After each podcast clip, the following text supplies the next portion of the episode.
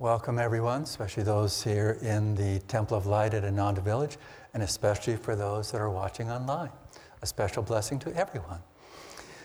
Uh, my name is Nayaswami Pranava, and with me is Nayaswami Parvati, and it is a joy just to spend time with you on this beautiful day. This reading is taken from Rays of the One Light with commentaries on the Bible and the Bhagavad Gita written by Swami Kriyananda. Today's focus is the promise of the scriptures. Truth is one and eternal. Realize oneness with it in your deathless self within. The following commentary is based on the teachings of Paramahansa Yogananda. In the Gospel of St. Luke, chapter 15, we read the famous parable of the prodigal son. Jesus tells of the man who took the wealth bestowed on him by his father and squandered it in foreign lands, where he fell into evil ways. At last repentant, he returned to his father's home. When his father saw him, he was, as Jesus tells us, moved with compassion and ran and fell upon his neck and kissed him. And the son said to him, Father, I have sinned against heaven and before thee. I am no longer worthy to be called thy son. But the father said to his servants, Fetch him quickly the best robe and put it on him, and give him a ring for his fingers and sandals for his feet. And bring out the fattened calf and kill it, and let us eat and make merry, because this is my son, because this my son was dead and has come to life again. He was lost and is found and they began to make merry. Small hearted human beings, identified as they are with their little egos, give exaggerated importance to any slight they receive from others. Thus, they imagine God, like them, to be petty, unpardoning, and vindictive. In God's eyes, however, when human beings go astray, there is nothing to forgive. All of us are aspects only of his own self. He who made us resides in us. He is not far away from us in some far off heaven. His call to us always is to return to our home within. The way of return is described in the Bhagavad Gita in the sixth chapter. Supreme blessedness is that yogi's who has completely calmed his mind controlled his ego, ego active tendencies, and purged himself of desire, thereby attaining oneness with Brahma, the infinite spirit. Thus, through Holy Scripture, God has spoken to mankind. Om, Om,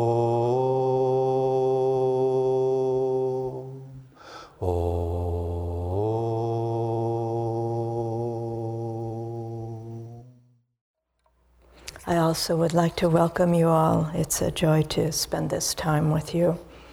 And I would like to read from Whispers from Eternity. I want to hear thy song in the silence of my soul, thy gentle voice saying, Come home, I often heard.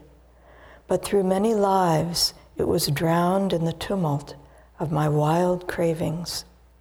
I have forsaken the jostling crowds of desire. In the solitude of my mind, my devotion bursts to hear thy voice.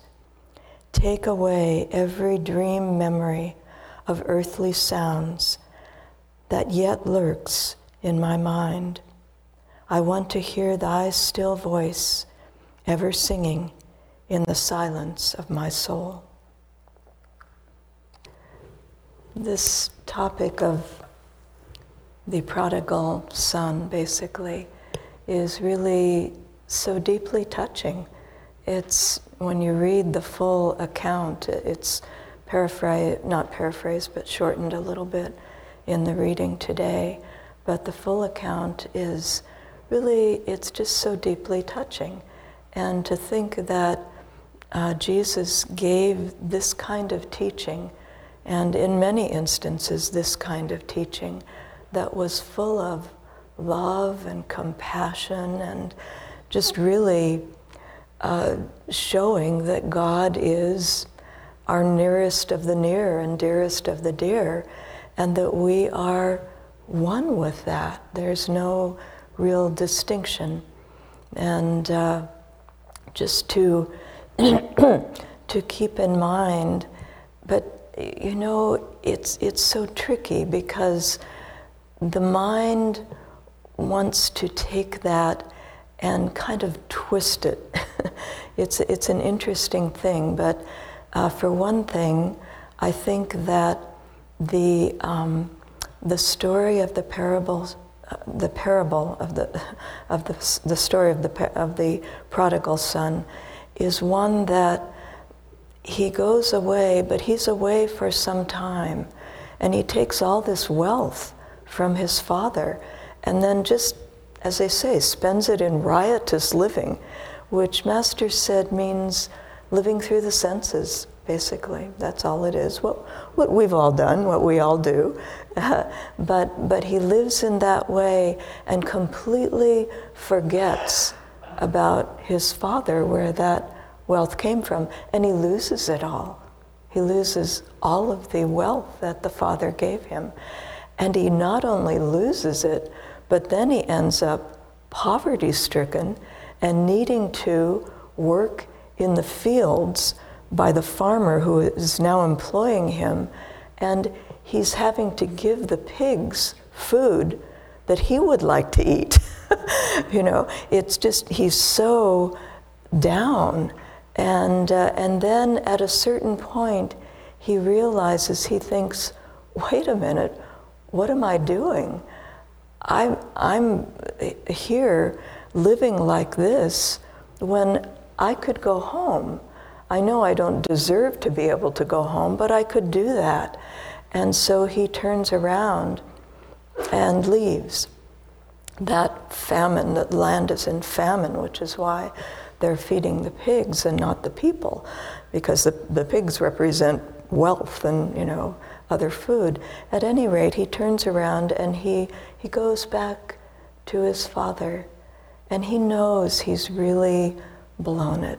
You know, he's really, he really is not deserving in any way, but he has nowhere else to go. And so he comes and at a distance, they say, that his father sees him and he runs to him full of love and compassion and joy. And, and the son, again, in this mindset, just says, you know, I'm not worthy, Father, don't, you know, I'm not worthy to, to be here really and, and come back to you. I've, I've really let go of everything you gave me. And the Father just ignores him and he says, No, you, my son, you are my son, and you have come home again. I thought you were lost. I thought you were completely gone. And here you are again coming home. And so let us, you know, make merry and really celebrate because my son, who I thought was lost, has come home again. And, and it's the story of each one of us because we have taken the wealth the spiritual wealth that God gave us in the very, and we're talking in the very beginning. This is not just recent, but in the beginning, God gave us everything as a soul. We were part of Him completely, and uh, children of light. And we knew that, and yet we got caught. But you know, my thought goes to, but how did we get caught? You know, this, this delusion, this Maya that we get caught in, was also created by God. so we do have an in to come back. But, uh, but at any rate, that we, we have to really, and, and it's two sons, one of them never leaves. And Swami said that. He said it's interesting, and Master must have said it. He said, Some souls never went away from, from that divine but many did, got caught up in delusion and Maya, and really were, were gone for millions of lifetimes. I mean, wow, millions of lifetimes. And so, you know, we have that scenario playing itself out, and that when we finally hit bottom, and we have to hit bottom, it doesn't happen otherwise. Delusion is too good. Maya is too good to not stay caught in it. You know, there's just my good friend Catherine and I, every so often, will will joke with each other because, you know, your mind, in the mind, which is not our friend, um, you think every so often, well, maybe this part of delusion will work. and work by meaning giving it, giving us fulfillment. Really, the fulfillment of our soul is always there, just prodding us on. And so we think, oh well, but if I if I just did Maya this way, maybe it would work. You know, and then we laugh and you know, because we've all been through that millions of lifetimes. And it doesn't work and it doesn't work and it doesn't work, and still we go on until finally we reach the bottom. And the bottom meaning we feel we have tried every part of delusion and lived in riotous living, and, and it does not work. We have to, the trick of it is, and what happens for the prodigal son, is that he has to learn that lesson completely himself. He has to go to the bottom of that thought. And then he finally he, he wakes up and he says, wait a minute, this isn't who I am. you know, I have something much more going for me. I, I vaguely remember I used to live in my father's house and I had plenty to eat and nice clothes and life was good. And so at that point, finally, he turns around and hopefully doesn't get caught with one more thing, you know, that delusion can present us with. It takes, again, millions of lifetimes.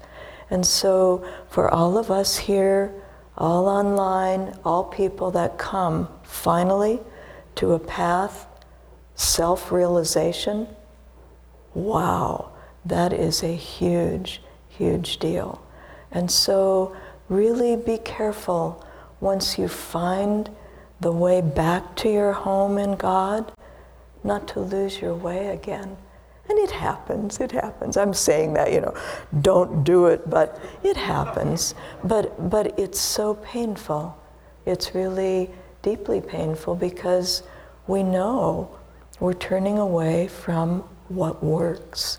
And so I was just thinking, what can I share with you all that, I, that has been meaningful to me um, that keeps you moving on the path?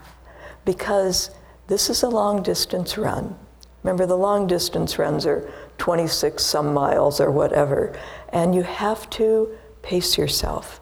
If you start out like this, you won't make it to the end. You know, you have to know how to work with your own energies, how to move through the ups and downs that happen over that 26 miles, and how to make it to the end. Maybe you don't win but you make it to the end, you know, and that's a, that's a huge thing. And so for us spiritually, we also need to do that. We need to understand and how we work with our energies. That's the path of yoga, Raja Yoga. That's the path that teaches you about how to work with your energy, how to understand who you are, what's going on, how to work with that. And so we have that, and so the path of yoga, Raja Yoga, is very important that we keep touching back into the teachings, that we remember what's happening. And then I thought, but the one thing that, at least for me, has really kept me going over, you know, we're talking days, years, decades, long time, because you have to keep going with inspiration. It's not enough just to stick it out to the end. it has to be with inspiration. And I thought, I think it really comes down to attunement. Attunement is ever new.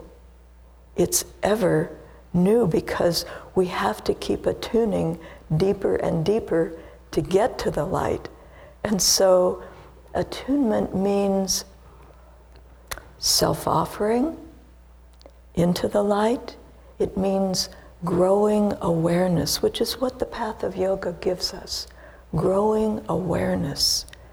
It also means um, being open, open, listening, listening, and being willing to grow and change. you know, we can't remain the same. We have to deepen our spiritual life as we go along. And so that, that those qualities of deepening attunement are things they're ever new. And as we move through our life spiritually, we need to keep attuning back. We need to keep touching back into what are those teachings and how do I keep that alive in my life? Well, it's by renewing. You know, you have to keep looking back to those, referring back to things that has, have been inspiring for you. One of the things that's very helpful is to remember why you came on the path in this lifetime. What brought you on the path? What happened in your life that really made it I have to I have to go on the spiritual path. I have to do that. I have to find my path. I have to change my life. I can't go on. To remember that, that moment in time and what was happening in your life that brought you to that moment. Just for your own reference point, because that was a momentous time. And it really meant that you were willing to shift your life completely. That you again, as the prodigal son had done, you hit bottom. And for myself, I just remember that feeling of, wow, this life as I'm living it right now has absolutely no meaning. you know, I, I am never going to be happy living the way I'm living and that I see everybody else around me living you know, getting a job, buying food, paying rent, a promotion maybe. At, you know, I remember the, when I, I did get a job. I graduated from college and thought, okay, well, I got to get a job, make money, pay rent, buy food, da da da. And I remember that I was in the office where I, I knew this job was meaningless. I mean, it was, it was a service job, it was fine but I knew it was not going to work. And I remember the day when my supervisor came and said, Would you like to work toward a promotion? And I was horrified. I thought, I won't be here. I will not be here for that promotion, and I do not want it.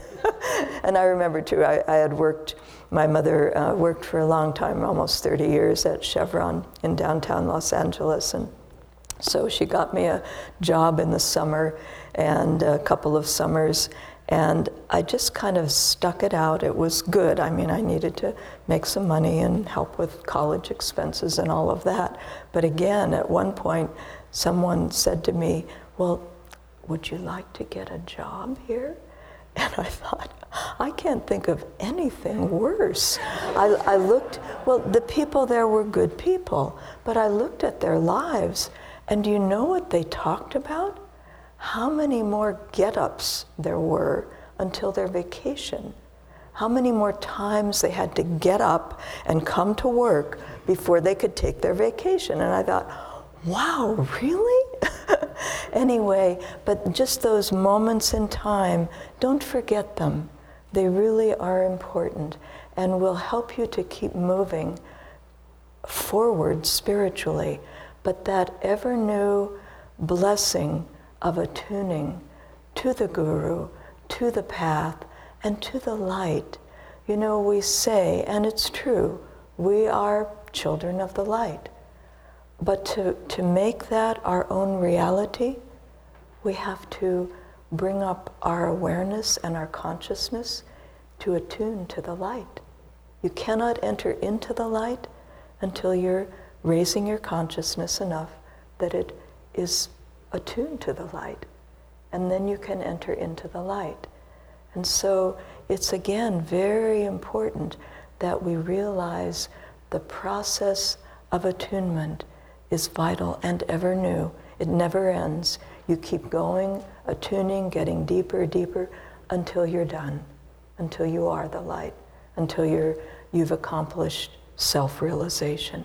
And I was thinking also about the fact that Master presents us with these interesting phrases that really are, are they're, they're phrases that go with the consciousness of a jivan mukta.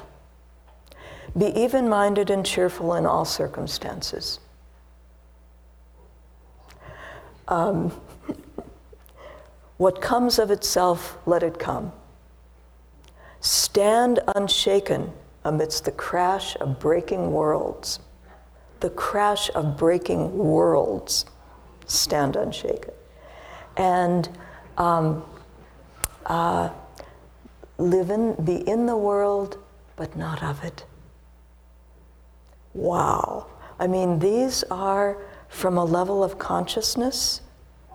It's a jivan mukta. Jivan mukta meaning someone who has achieved nirvikalpa samadhi and can stand unshaken amidst the crash of breaking worlds, see everything perfectly even.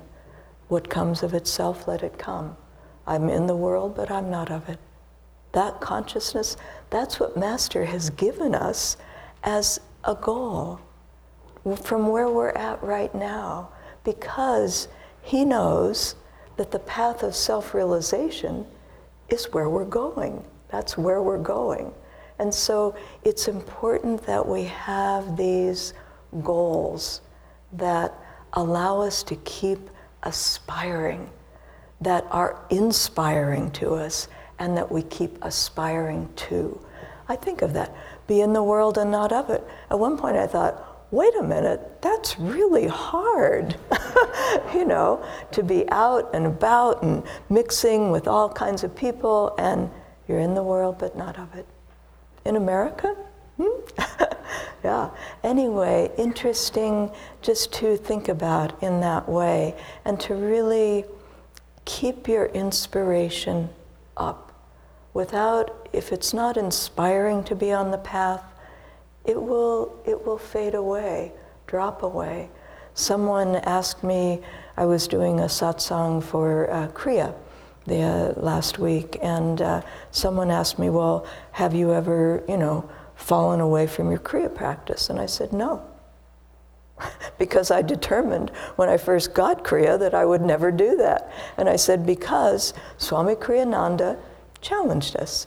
He would do the Kriya initiation, he would do the review as well the next day, next morning. And he held up his hand and he said, Fewer than the, these many times are the times I've ever missed my Kriya practice. And so it was like, okay, I'm for that. I want that. And so have those things in mind that you just don't go below. Have you ever fallen away from your path? No.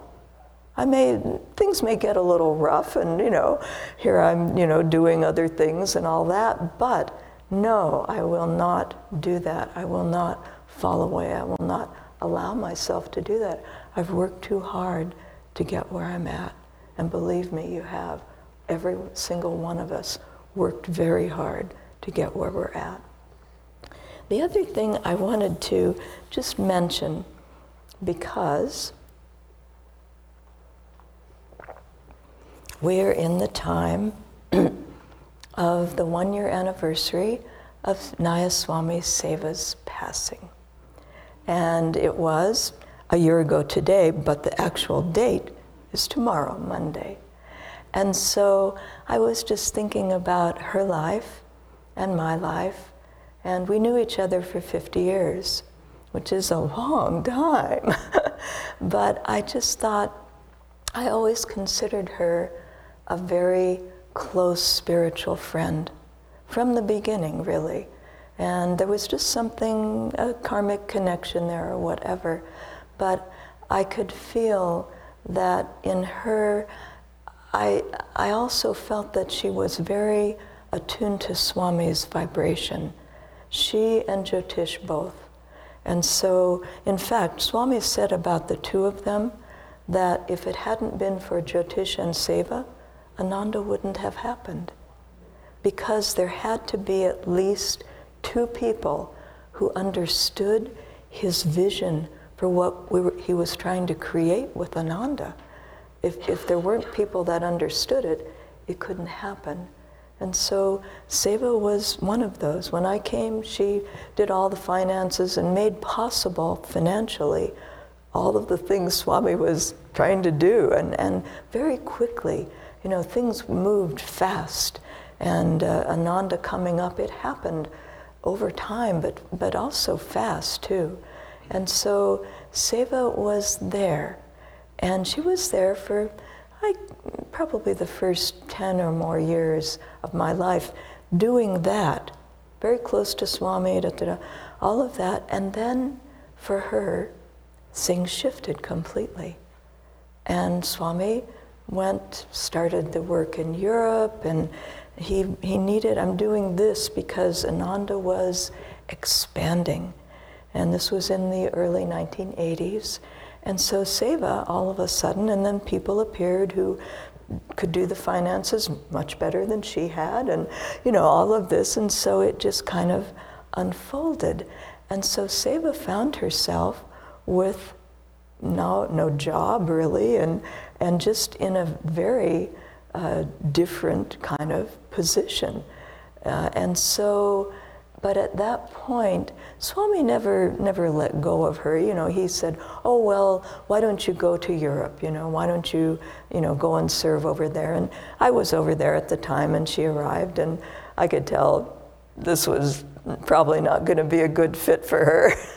Mainly because not only were we creating Ananda's work in Europe, but you had to learn another language to do that. and so, anyway, Italian. And so, anyway, she was there for a little bit and then came back. And that, that started kind of a pattern where she would, Swami would say, Oh, why don't you, you know, do this? And so she would go out, but it, it just wasn't quite a fit for her. And so, at a certain point, and Gloria and I were talking about this. Seva kind of hit bottom. She didn't leave the path, or she'd never do that, but, but it was a very rough time.